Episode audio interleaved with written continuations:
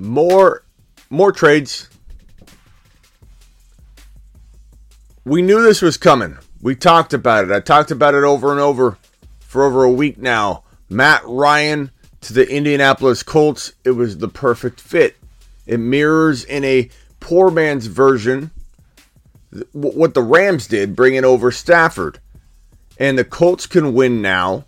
No one's expecting the Colts to win the Super Bowl, but this could be a multiple a multiple round playoff winning team with Matt Ryan now added to the roster, which is honestly from a fantasy football perspective the easiest thing to do to protect Jonathan Taylor's value is is make this move.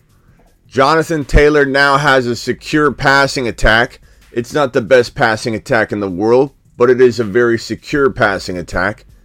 And that's going to keep defenses honest. This is the best thing that could have happened to Jonathan Taylor. This news is all about Jonathan Taylor. It's not about Matt Ryan. And what do we say? This one was uh, easy to see coming. Your boy Smitty was on top of this about a week ago. And uh, now we have it coming to fruition. So, love to hear what you guys think about this move. I absolutely love it. It's all about Jonathan Taylor. No one's really all that concerned or thinking Matt Ryan's going to blow up and have a huge, big season. Uh, this move is all about Jonathan Taylor for me, and uh, it's fantastic from a dynasty perspective, from a redraft perspective, from every perspective, because, you know, Matt Ryan will be there for a couple years and that's great for Jonathan Taylor because he needs some security uh, from that quarterback spot. So, real excited about this one for Jonathan Taylor. Uh, it looks like it's a third rounder, which is crazy. Like when you think about it, that's a very, very, very uh, decent uh, uh, asking price, right? A third rounder. The the reason being is the contract is is monstrous, and they kicked the can down the road um, after the the potential Watson trade fell through, and so they pay Matt Ryan um, part of the uh, part of the uh, money already. But like this, this is crazy because now it's like, where's Baker go? Would Baker go to Atlanta? Probably not. I think they're in rebuild mode, full rebuild mode. Um, we got it. We got the volume just cranked up here, don't we? I'm sorry about that, guys. Um, and we've got uh, man, this is crazy. This is absolutely nuts. But this one was easy to, easy to see coming. We knew this one was coming. We talked about it for over a week now. Um, Braden, I think you're. I think he's joking because we've talked about it so much on the show here. What's up, Vamp? Uh, Braden's first in the building, by the way. Mealy and uh, Chris, uh, Kristen, what's up? Falcons are dead, Smitty. Yeah, Falcons definitely um, went in the wrong direction. Had they pulled in Watson, this could have been a completely different team for the future. Um, I really believe the Falcons would have looked really solid walking into the future with Watson, with Kyle Pitts. They were bringing Fournette and Landry. Fournette and Landry were pretty much on the way. And then when the Watson deal fell through, um, they just said, now it's time to blow it up. Now it's time to blow it up. I don't know what this means for Kyle Pitts in 2022. Um, we don't know who's throwing him the football. Will it be a rookie? Will it be someone like Baker? Will it be Jimmy G? I doubt it.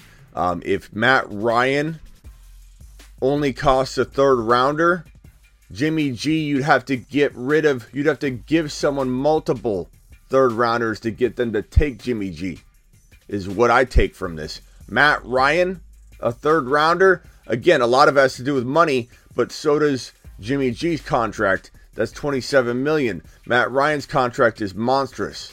So it's like, hey, please take Matt Ryan. We'll take a third rounder. Heck, we might give you a third rounder. That's how this deal probably went down.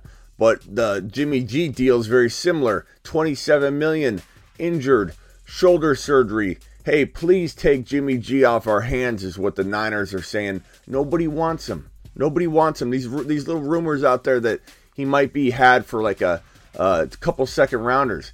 Not going to happen, in my opinion.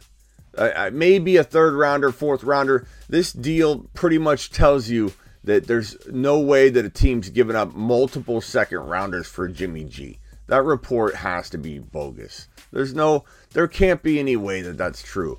Uh, if it is, I'm going to be completely shocked if a team stupidly gives up not just one second rounder for Jimmy G and his monster contract and his injured shoulder and his potentially injured thumb. If a team gives up even one second rounder for Jimmy G, I'm going to scratch my head. I'm going to call that franchise out.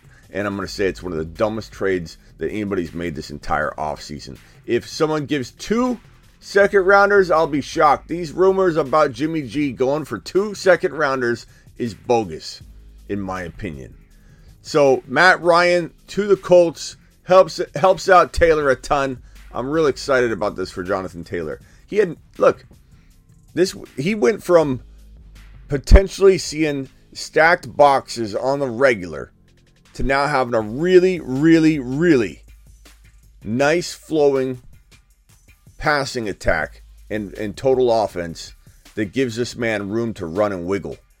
So I'm excited. Jonathan Taylor maybe just went from being in the red zone in goal line situations on on a on a much lower scale to now living in the red zone, being the focal point, ripping off about 15 touchdowns minimum in 2022. This is huge. People don't I don't think understand how important it was for the Colts to make this exact deal because if the Colts didn't make this exact deal, there was nowhere else to go. It was literally Jonathan Taylor getting stacked up against every single time he, he went onto the field. Eight man fronts after eight man fronts. This was not going to be the most ideal situation. Now he's JT. We would have taken him 1.1, but there was some strong consideration on my part to, to talk about how this guy might share the 1.1 in hindsight if he didn't get a quarterback. He might, in hindsight, not be the locked in 1.1 that we all thought if he didn't have this quarterback uh, situation improved. Now he does. This is monstrous for Jonathan Taylor. Today's news is about JT, not about Matt Ryan. It also helps Pittman out a little bit, obviously, but this is all about JT. And now this man goes from probably 11, 12 touchdowns, maybe 13, to 15, 16, 17. Sky's the limit. I mean, re- really, he could have way more than 15 touchdowns. He, he can have that in this offense led by Matt Ryan. This is a very Matthew Stafford move. Maybe it's a poor man's version of a Matthew Stafford coming over to the Rams, but it's very similar in that the team's kind of ready. The team has all the weapons that it needs to advance through the playoffs for multiple rounds. I'm not saying they will win the Super Bowl. I'm not calling them the next Rams. I don't think they have what it takes to win the Super Bowl. This is a very, very tough. Uh, both NFC's tougher than it, than it was once Brady and Rodgers came back. Um, the AFC's ultra tough. This entire both conferences are just lit. To win a Super Bowl, it's gonna be it's gonna be one of the the four or maybe five AFC AFC teams. It's gonna maybe be the Niners. I don't think the Packers can can win the Super Bowl anymore without Davante Adams. It's the Rams and the Niners, in my opinion, in the NFC, and and it's those two until further notice. And people might laugh at that and say, "Wait, Trey Lance going to the Super Bowl? Trey Lance winning the NFC West? Trey Lance winning the NFC Championship game?" Yeah, you heard me right. If Trey Lance is in there, problem is we don't for sure know if he will be in there. We don't know if Jimmy G is staying on the roster in 2022. As of right now, especially after this move, being the Colts were one of the best options for Jimmy G to land, now we're looking at potentially Jimmy G staying in San Francisco almost uh, locked and loaded. Like the Car- the Carolina Panthers are maybe the only shot we have now of seeing Jimmy G raptured from this Niners offense and put into another offense because in my opinion, Shanahan and John Lynch don't have the balls to cut him. And so he's on the roster now. I was told by everybody, and and my boy Raj and C Mac and Vlad on our Quad Box show, we get ripped apart for saying that Jimmy G's likely to stay on the roster. And, and people say there's no way, there's no way. What do you mean there's no way? What do you mean there's no way? We're watching it unfold, literally move after move. More likely that Jimmy G stays on the roster every time something like this happens and a spot gets taken away. And so it, it's a problem. Do I think that it's a problem to the point where I'm going to avoid Trey or downgrade Trey? No. I think Trey is going to start. I think Trey's talent will win out. I think once this this this fan base and the coaching staff watches him deliver on the field, you can't you can't hold him off. You can't take him off the field. But I guess what I worry about most is that there's an injury to Trey during the preseason and Jimmy gets a lot of run with the ones and then when when week 1 comes around and they're both ready to go and Trey's back, it's like what does Shanahan do? That part worries me. That's where the risk probably lies if if if you ask me. But I, I certainly think that Trey Lance isn't going to get downgraded in my mind because I'm banking on the talent winning out. But there, there's more risk with Jimmy on the roster. Uh, the Niners will be dropping the ball and botching this situation if they don't trade away Jimmy G or cut him. One of the two, trading away looks like a long shot. So it's hilarious that people think that that we are so wrong on the quad box when we talk about Jimmy G staying. We literally have gotten pushback after pushback. People telling us we're crazy, people telling us it won't happen.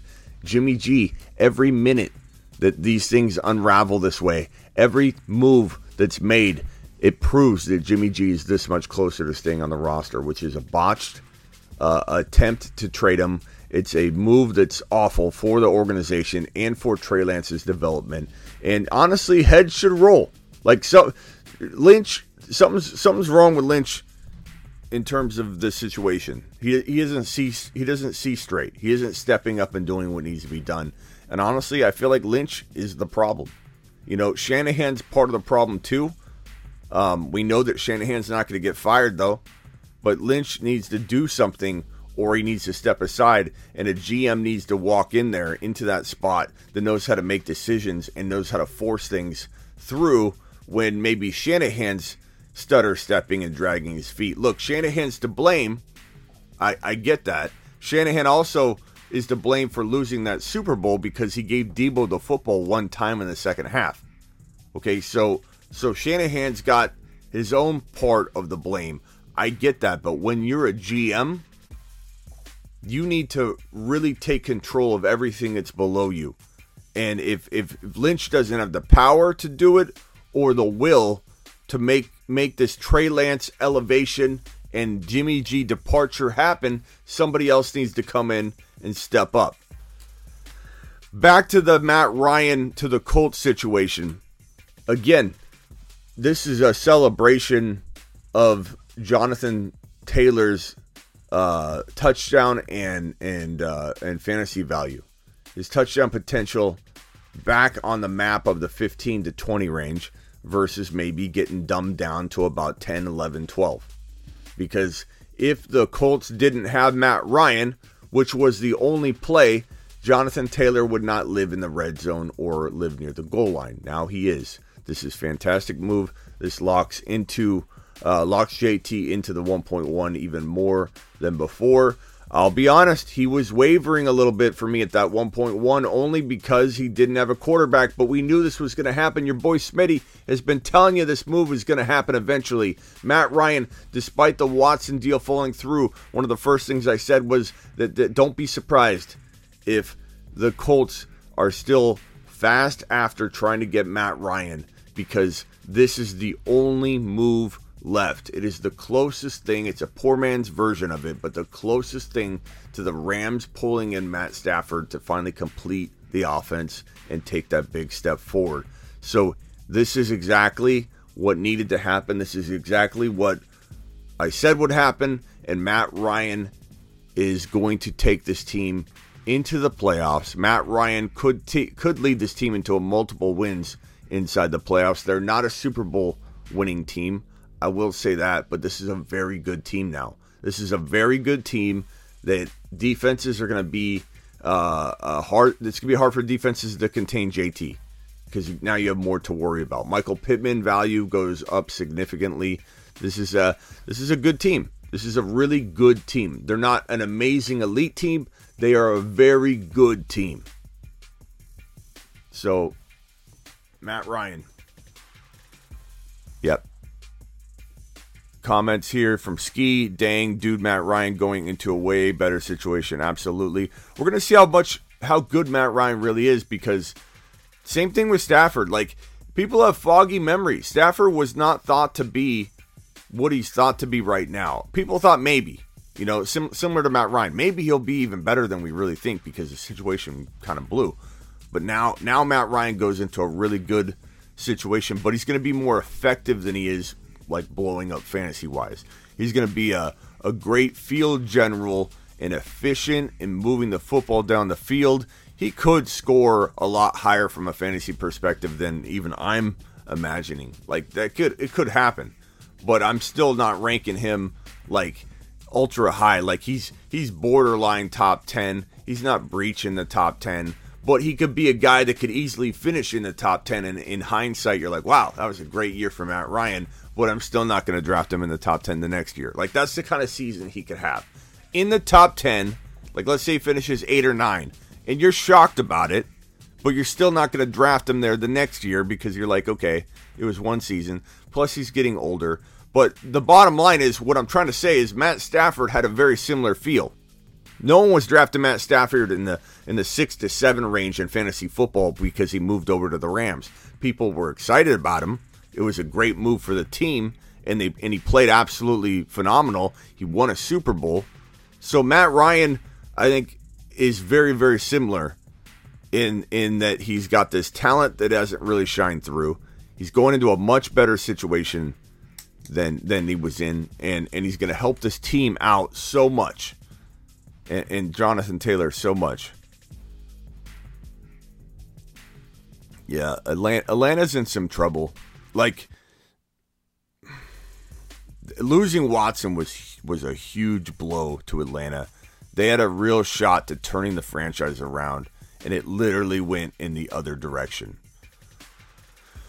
No, Smitty Stafford was always a stud. Going to the Rams was a blessing in disguise. Lions franchise is complete garbage. That's exactly what I'm saying, Jorge.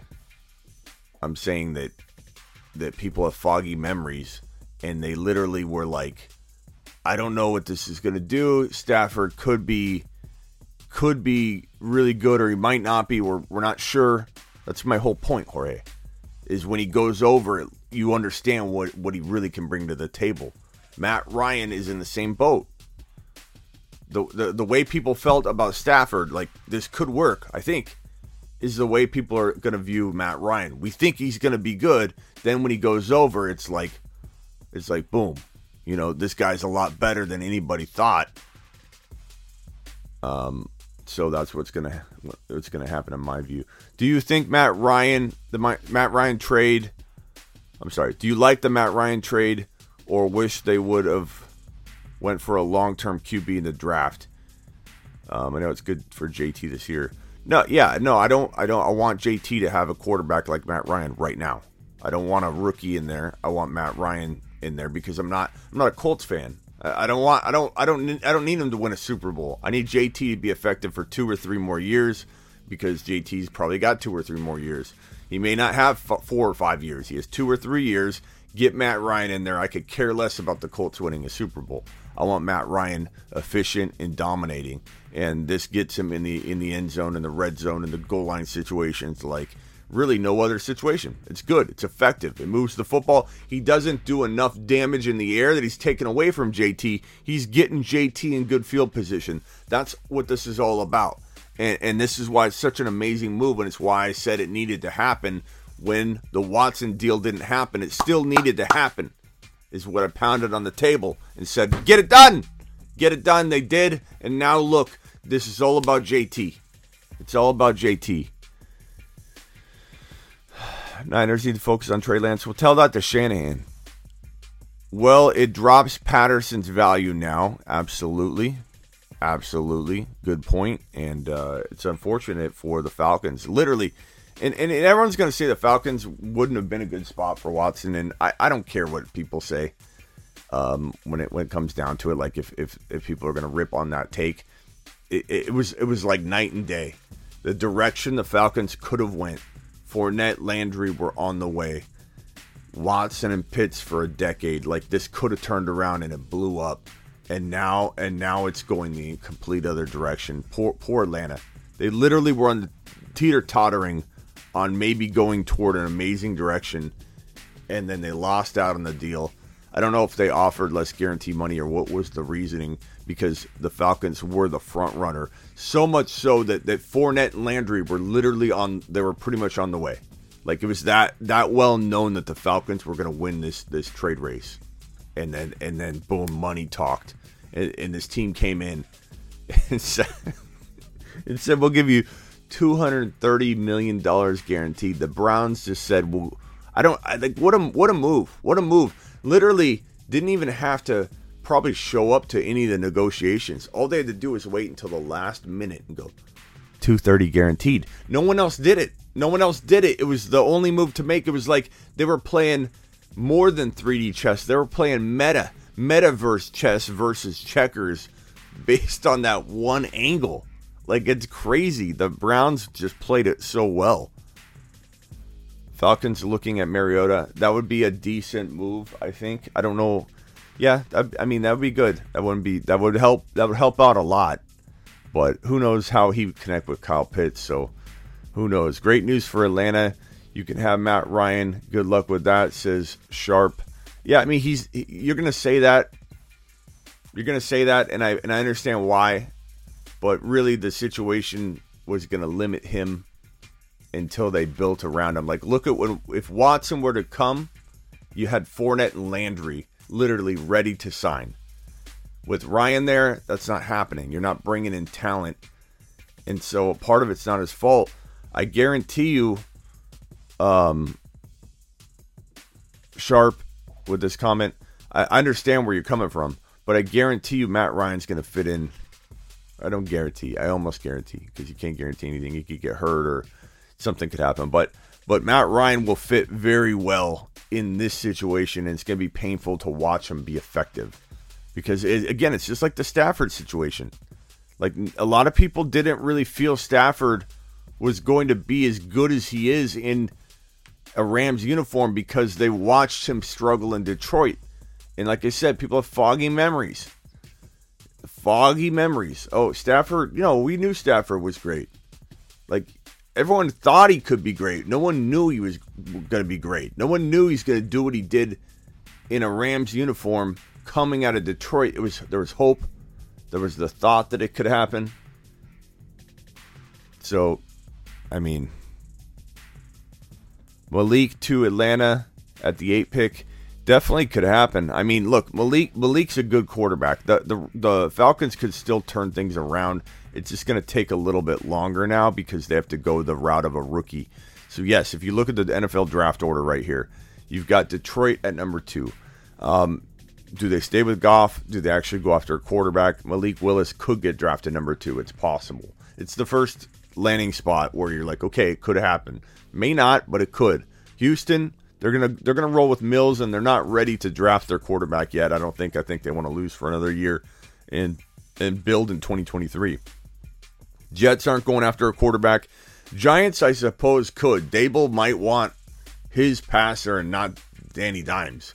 So don't be surprised if the Giants throw you for a loop or trade down or, or something. Carolina, they're the first team on this list that, that, that has a shot at Malik Willis. I think they take it. I think if anybody wants Malik Willis, they got to trade up. So Carolina is the, the first real player for uh, Malik Willis drafting. Um, I think they're the, the biggest the biggest potential landing spot for Malik Willis as it stands in the current draft order right now.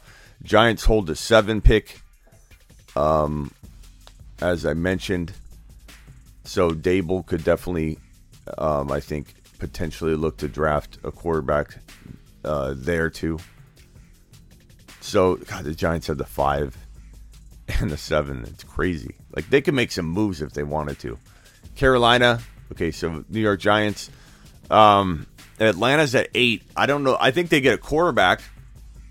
But will they get the right quarterback? Will they get Willis? I don't know. Willis is the only quarterback, in my opinion, in this draft class that has the upside to be a really good top 10 quarterback. Um, he does he's raw, so he's not a lock by any means. So understand when I say he has the potential the potential if he's crafted right, if he's utilized right, if he's brought along correctly, if he's coached properly. Like he literally could be he could fall apart, you know. He's raw. He's really raw. So it's going to take the right kind of coaching like Daboll. Daboll would, would probably turn him into a really good quarterback. That's why I think the Giants at five are not out of the question for Malik Willis. But but I think Atlanta's going to be hard pressed to get Willis at eight. I, I truly believe that. And they'll probably take the wrong quarterback. Just the way that Atlanta is going right now. Um, so that that'll be interesting. The draft is going to be absolutely phenomenal to watch. I'm I'm so excited for the NFL draft. That's that's approaching next. But JT, stock up, people. JT, stock up. Uh, subscribe if you're new. Hit the thumbs up button if you haven't already. Uh, file in here. Let's talk about this Matt Ryan stuff. Let's talk about um, let's talk about you know what it does for for Kyle Pitts. I mean, if he has a rookie quarterback throwing on the football in a best case scenario, I don't think they go after Baker. It's entirely possible, but I think that this move proves they want to rebuild. Bringing Baker in doesn't doesn't support that idea. So Baker's probably not going to Atlanta. Anything's possible, but he's probably not going to Atlanta. Baker may end up in Seattle if I had to, to pick a landing spot. I, I don't know. Carolina's a possibility. Carolina's got McCaffrey, DJ Moore. They feel like they probably believe they're in win now mode, even though we know that the Carolina Panthers with Baker or even even with Matt Ryan probably aren't winning or getting even close to a, a Super Bowl. Like they're so far from it, even even if you added in a Matt Ryan. But every team thinks they have a better shot than they really do. Uh, uh Evan's got a good point here, guys. Probably the, the best point made yet. He said 170 people in here, 176 now, Evan, and only 50 thumbs up. Smash the like button, pulverize it. Jonathan Taylor that like button right now. If your boy Smitty has helped you out at all, if you've been entertained at all during this episode, or even if you haven't, smash and pulverize that thumbs up button. Let's get it 170 to match the 170, will we? Can we? Shall we? Thank you. Appreciate you. You guys rock. Wipe your feet. Matt Ryan will finally win his Super Bowl. I don't know about that, Raphael. I mean, it's possible. Like, we can't discredit the Colts and say they don't have a very talented roster right now. You get into the playoffs, all you got to do is win one game at a time. And the Rams proved that because the Rams entering entering the playoffs in 2021, they they didn't feel like they had the makings of of winning at all, right? When they entered, the momentum started to build, right? But they definitely didn't feel like they were the Super Bowl contending uh, team that we'd be talking about them as the champions. They just didn't. Like you can say that you thought that, but you're either a Rams fan and you believe that no matter what, whether it's true or not and you just ended up being right, or you're being objective and you're saying, okay, yeah, I didn't think the Rams would win at all. Um, so like the Colts could make the playoffs and then it's one game at a time. So possible, Raphael. I'm not going to send you on a lap for that comment, but do I think they're going to get past all of these good teams that feel more stacked than ever? It feels like almost like the NBA where there's super teams being built right now. The AFC has like four super, four or five super teams. The NFC has about two or three potential super teams, and uh, yeah, the the Niners and the Rams are the two potential super teams. The Green Bay Packers were partial super team until Davante Adams departed.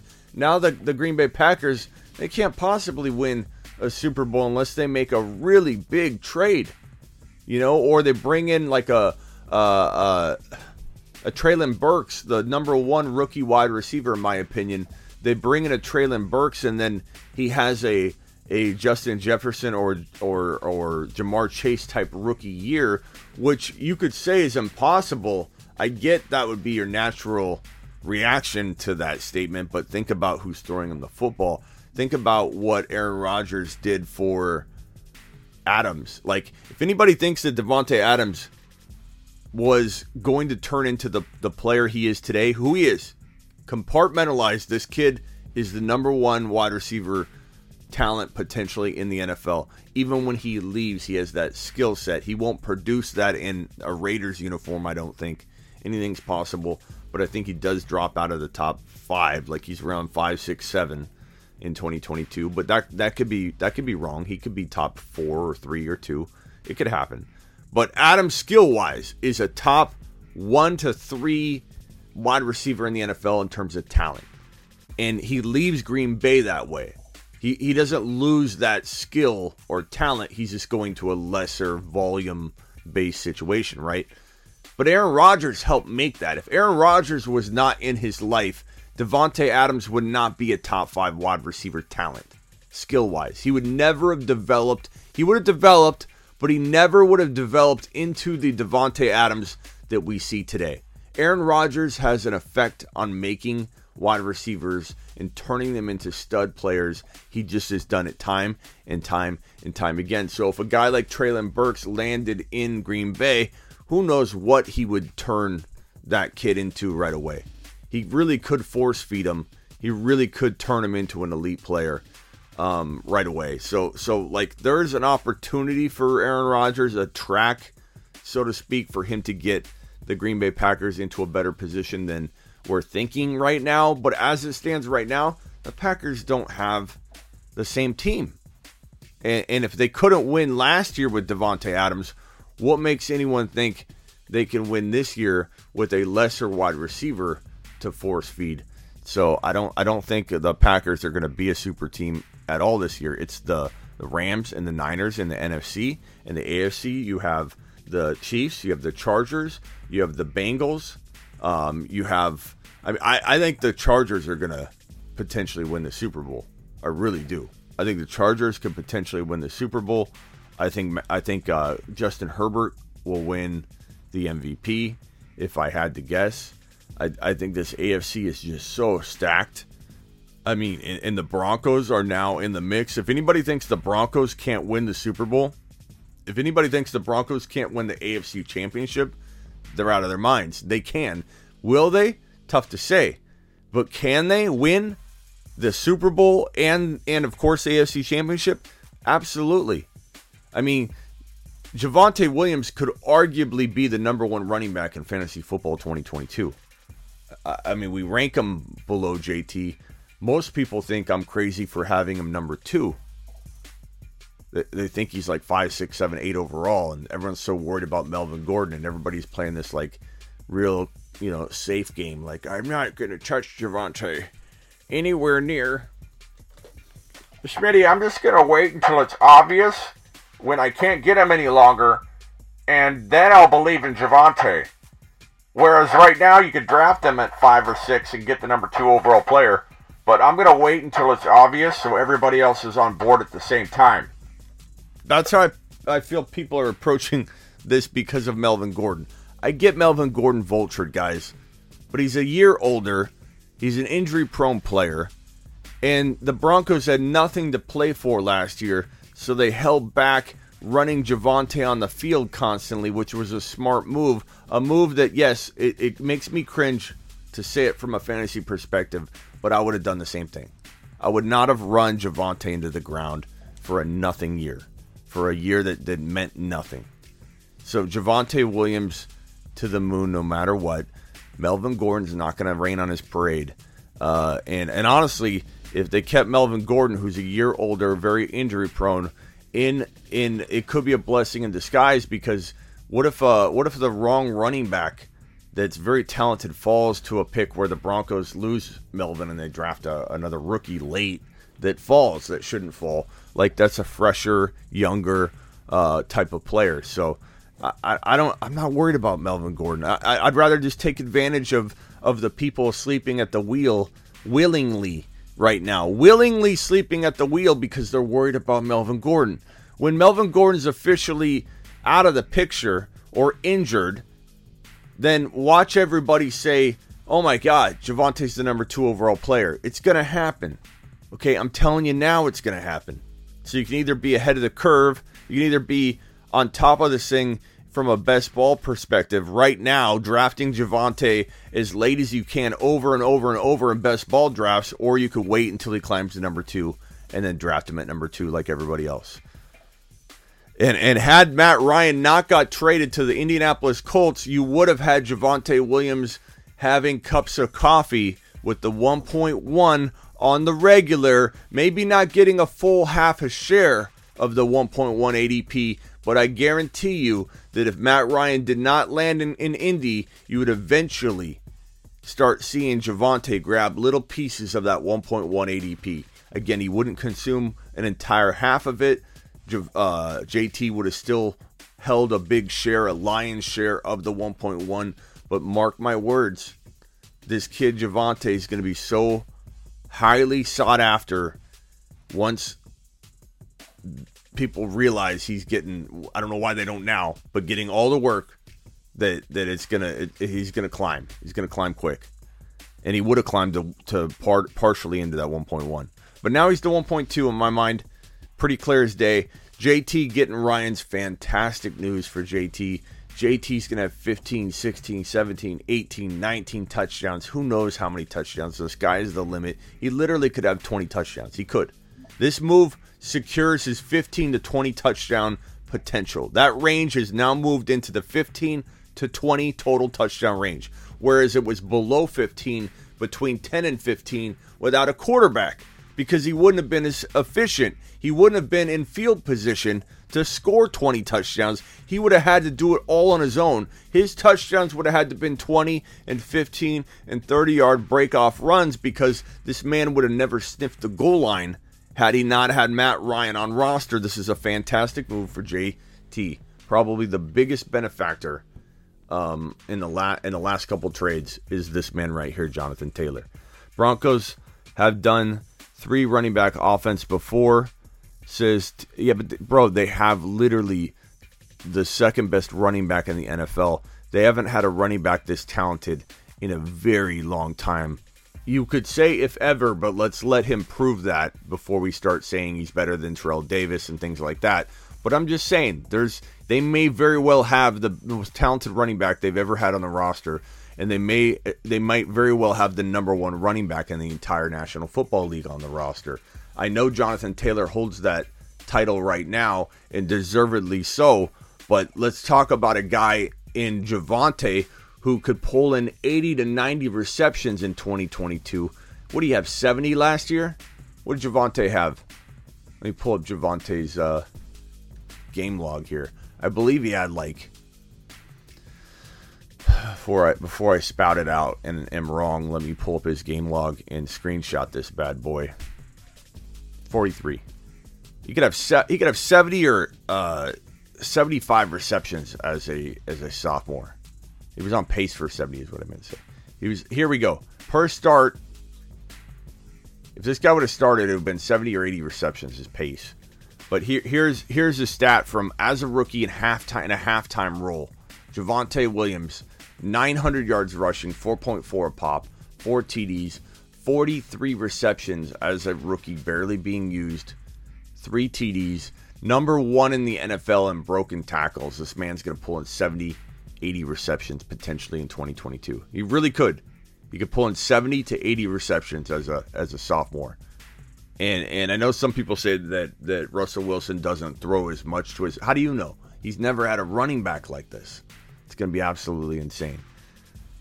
Uh, JT Najee, Javonte are Lions top three. I think that's going to be the consensus. Most people are going to have that. Some people might have Henry instead of Najee. Some people are dropping Najee to four or five overall, which I can understand.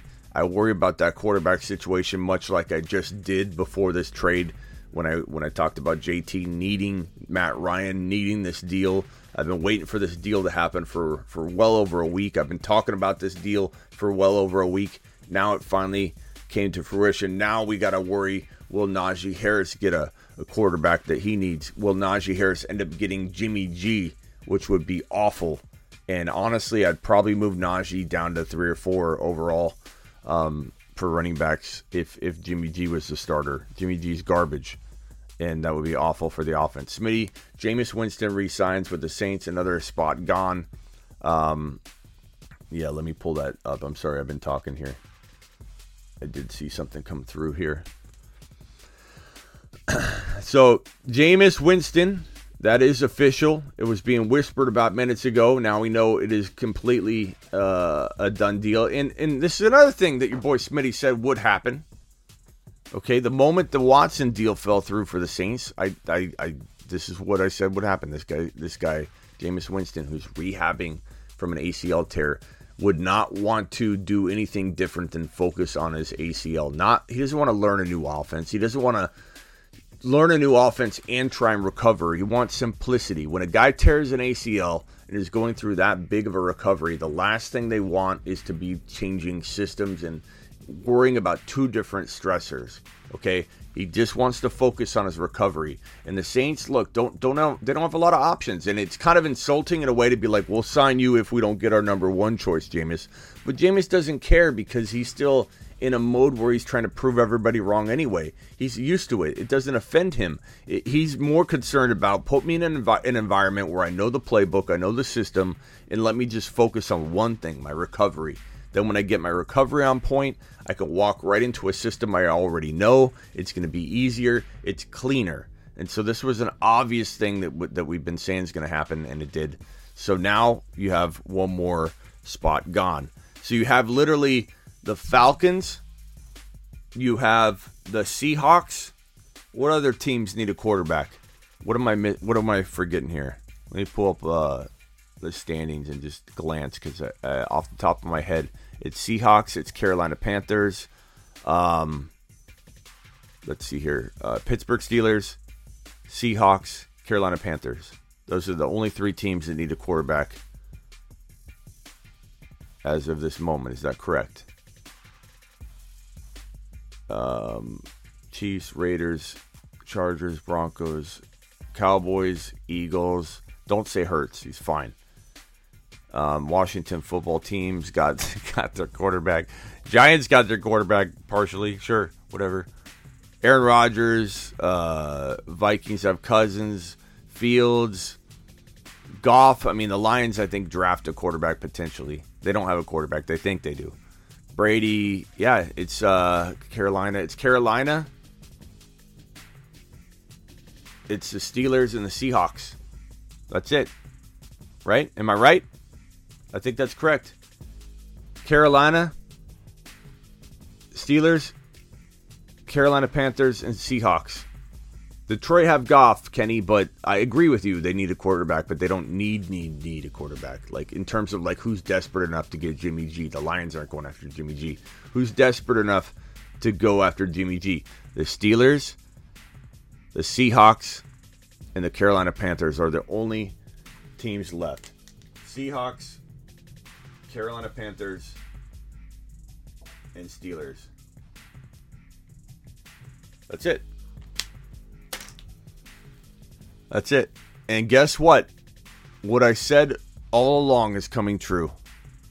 That the two or three teams that are left over at the end of all the dominoes dropping, the two or three teams that were left over would draft rookies. They don't want Jimmy G. They don't want a $27 million quarterback. The only team that felt capable of bringing in a $27 million injured quarterback while drafting a rookie would have been the Colts because they had the cap money and cap room to, to maneuver that. They could they don't care about 27 million in 2022. They could have ate that up pretty easily. So the Colts were the best shot because they had the cap space to take a, a very low risk gamble for them for one year. They weren't using the, the money. Like they could have easily brought in Jimmy and drafted a rookie.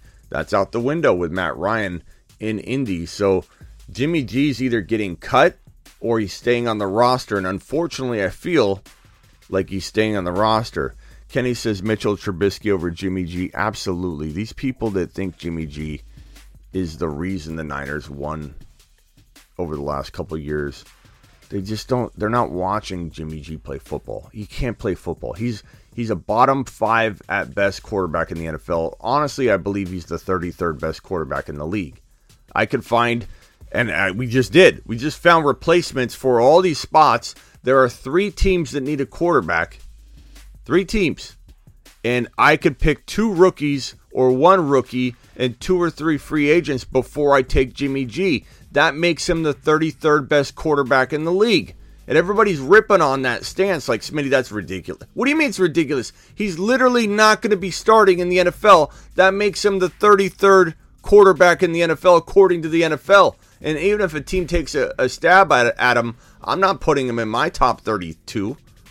So, like, it's so funny how these things unravel. Where are the people saying that it's ridiculous to call Jimmy G the 33rd best quarterback in the NFL? when he literally is about to be the 33rd quarterback in the NFL.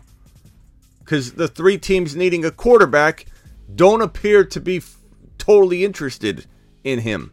All it takes is one, but Jimmy G is currently on his way to being the 33rd quarterback in the NFL at best. Maybe he's not even the 33rd. Julio to Indianapolis. I, I mean, it could happen. It could happen. Saints going to the Super Bowl.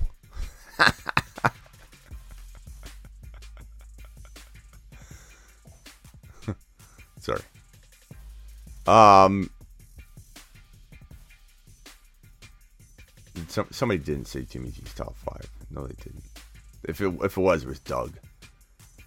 Honestly, Smitty, Baker Mayfield on the market. Mariota, rookies in the draft. That's what I'm saying. He's there's no way Jimmy G's the 32nd or better. Baker's better than Jimmy, absolutely.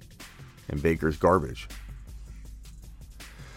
Uh, Peach says he loves this for Matt Ryan. Who doesn't, Peach? This is amazing, right? It's great for JT more than anything just got here. Did I miss anything? Uh, you can pretty much catch up by looking at the screen. Um, the Saints brought in uh, or re-signed um, Jameis Winston, and then uh, of course you see the trade right here, Matt Ryan to the Colts, which is awesome all around. This is great news. Ryan gone. I mean, I, I, hear that a lot from Falcons fans. They're glad he's gone, but you know what? He's going to do well in Indy. It's going to be painful to watch. Daniel Jones, 10 TDs, 11 INT, still starter. Last, uh, last year, 10 TDs, 7 INTs. How the Giants don't need a QB is crazy. I agree. Daboll thinks he can maybe fix him, but I think Daboll's interested in a quarterback too, bro. I think he wants a backup plan. I think he knows Daniel Jones is not the real deal. I mean, everybody knows it. Jameis over Watson, no, tri- no tripster. Come on, bro. Come on, bro. I'm sorry, but I'm sorry. I'm sorry, tripster, but.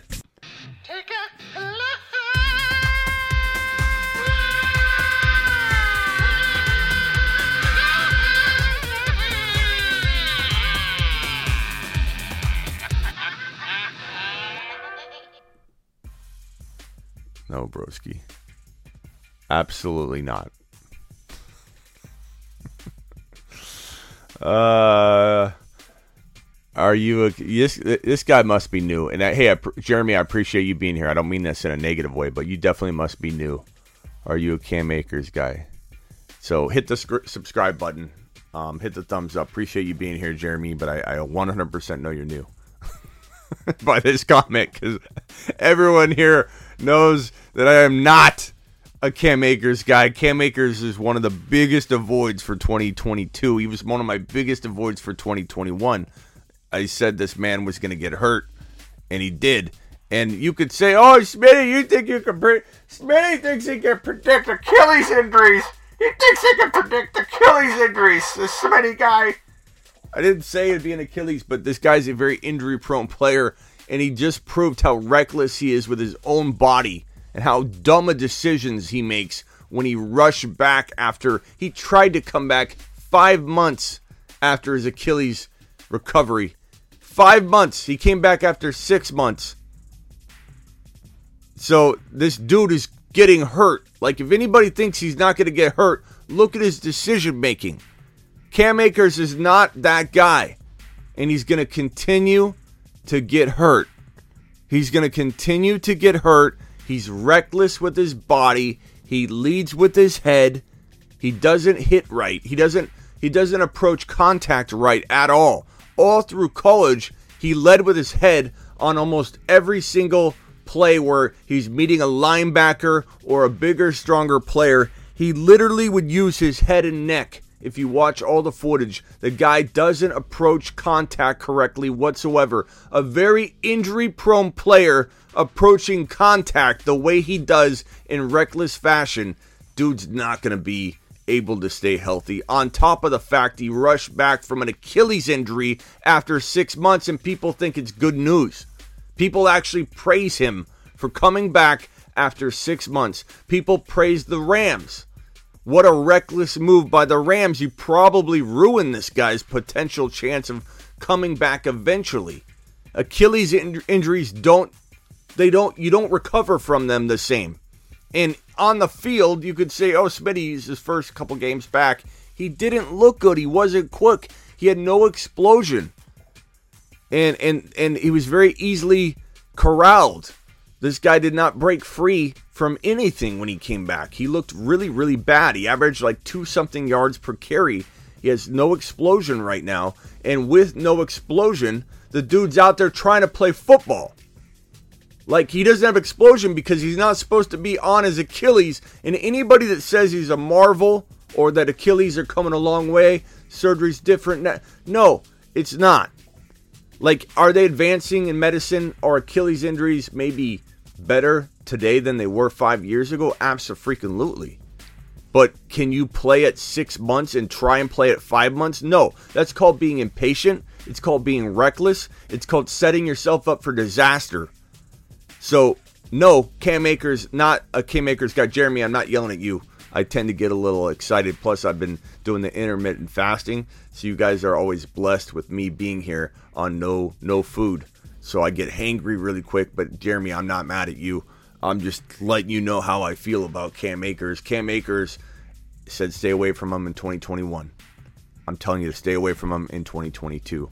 He's going to break your heart. He has that Mike Thomas break your heart vibe already. And on top of that, a very, very, very, very high risk of injury, this guy, with the way he plays football alone, with the way he plays football, the way he approaches contact. He has injury risk written all over him for that alone.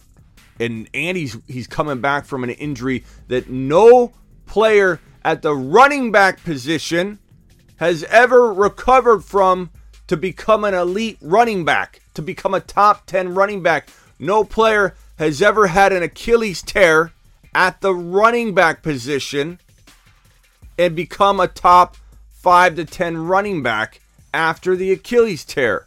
No one. No one. It's different playing on a basketball court or as a defensive back or in a different position, a receiver is different when you have an Achilles tear than when you have an Achilles tear as a running back because the stress that goes on with your foot and your change of direction and getting hit while you're you're exploding that way and you're getting hit that way and the kind of the kind of pressures that you put on your Achilles and your feet and your legs and your knees it's why running backs last 3 or 4 years now instead of 10 you can't even make it to 30. It used to be 30 years old. 30 years old, you decline as a running back. Now you barely make it out of 26 years old. And, and, and running backs don't even really see a second big contract half the time because they're pretty much at the end of their, their fantasy football elite life lifespan. And, and fantasy football doesn't necessarily equate to NFL directly, but it gives you an idea where their production level is. And if you can't be an elite fantasy football running back on your second contract, maybe one or two years of it, then teams feel the way that way about the about the extension, about giving a guy a second contract. This is why running backs get screwed. They get screwed. They're the one position that I feel gets completely screwed. There's no protection for these guys to get a big deal or a big contract. It's a shame. It's a real shame. And I think that running backs should probably get more in the in the draft because it's the only way you can balance the scale. These guys get screwed. You watch a tight end get thirty million dollars. You watch Mike Williams get sixty million on three years, and a guy like like Dalvin Cook you know, who who is very injury prone. I'm I'm gonna, I'm going to admit that, and I'm worried about Dalvin Cook. But like, what would he get if he was signing an, uh, an extension right now, or if he was going to a new team? Not as much as Mike Williams. Like, it's crazy that running backs get 20, 30 million, and wide receivers and tight ends explode past that that aren't even that good. You know, I'm not saying Mike Williams isn't good, but he doesn't deserve 60 million. Like, this guy hasn't proven anything over a long period of time. Running backs get screwed.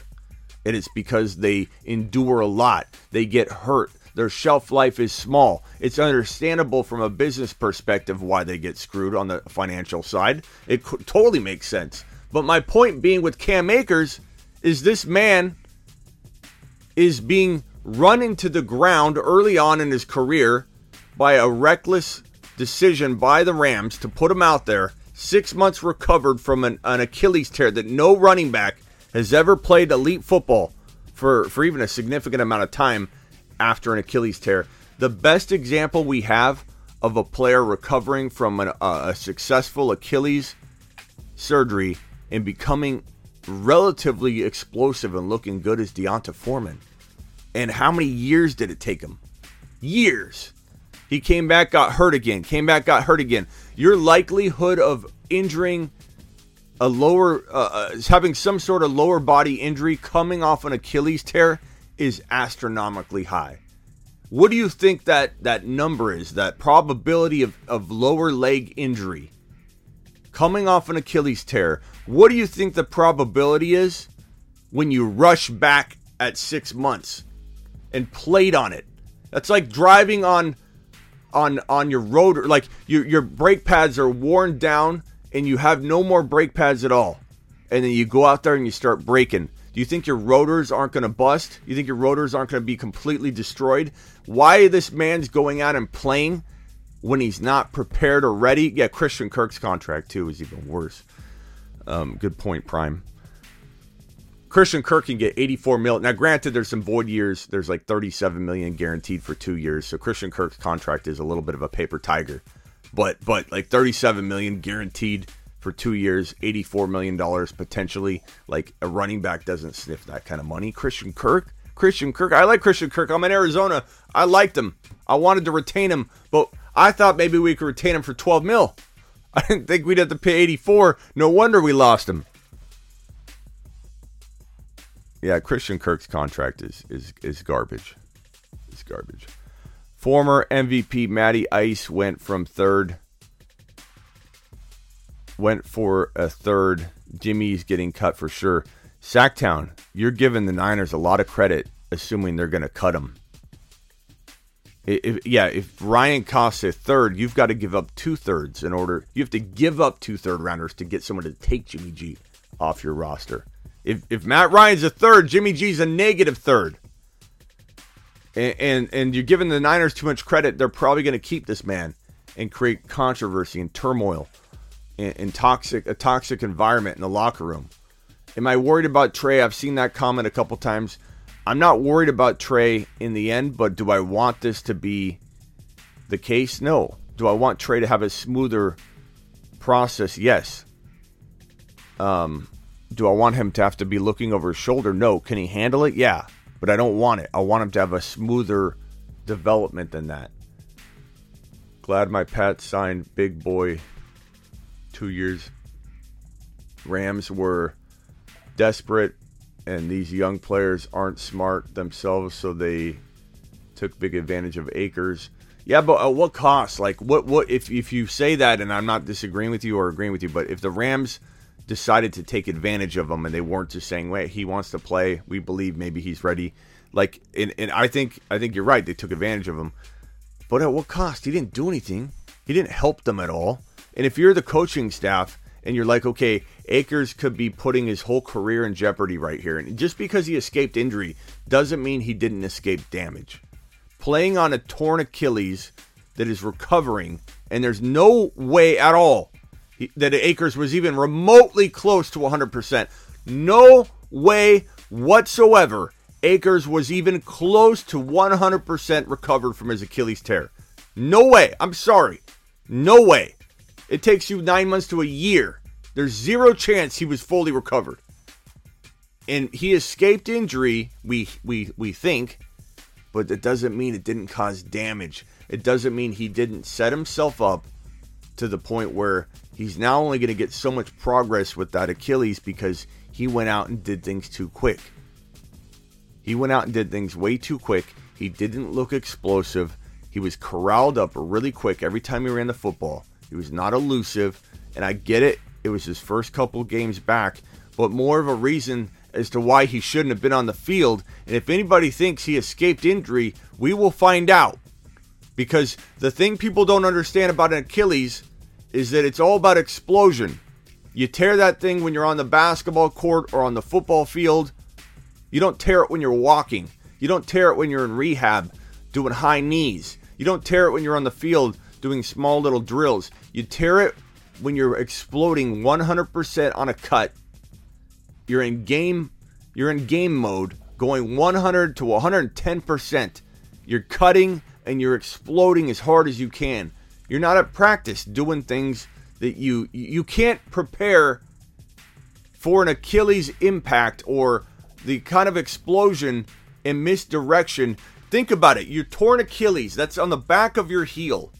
Imagine snapping that thing that's right on the back of your heel, that big, thick tendon. Your Achilles tendon is this thick, and it's on the back of your heel. Where's my Where's my foot? Imagine tearing this when you are planting. You and you can do that if you right now. If anybody reaches down, I don't know if you're at work or if it looks funny doing this, but do it anyway. Reach down and, and feel your Achilles tendon, how how tough and strong it feels. It feels like a big thick rope. Okay? Now just kind of put a little pressure down with your toe and you'll feel that thing flexing. You'll feel it like, you know, it's tight.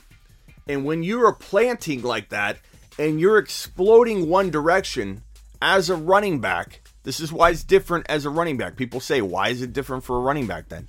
You're planting as a running back going in this direction. Your your Achilles is super tight, right? You're using your Achilles like a, like a madman. You're planting, you're going this way, and all of a sudden you unexpectedly get hit by a linebacker or an offensive lineman or four offensive linemen at once.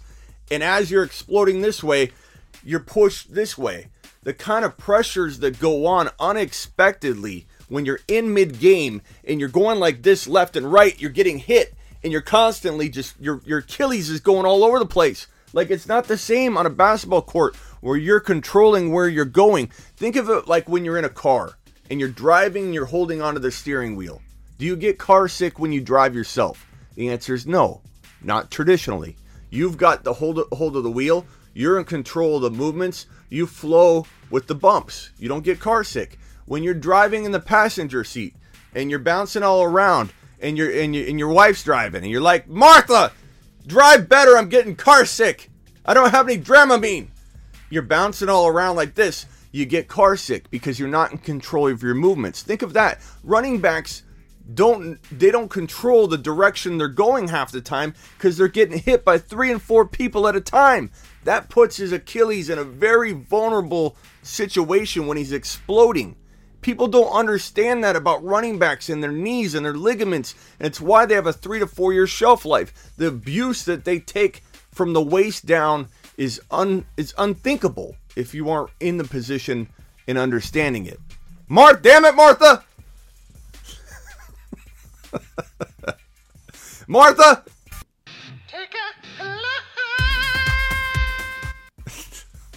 we gotta get a Martha button. Martha! The meatloaf! We want the meatloaf, Martha! We want it now! Martha! All right.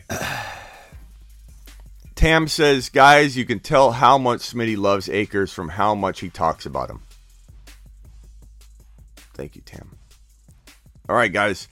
Uh, I will see, see you all at 7 p.m. Eastern, unless more emergency news comes rolling in.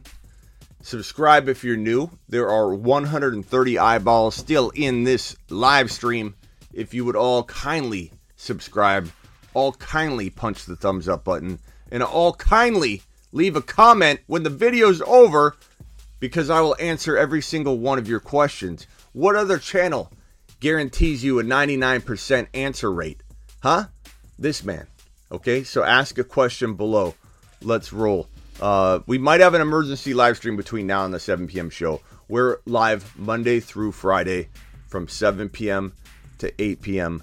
every single Monday through Friday, but we do emergency live streams whenever there's breaking news, baby. Peace out.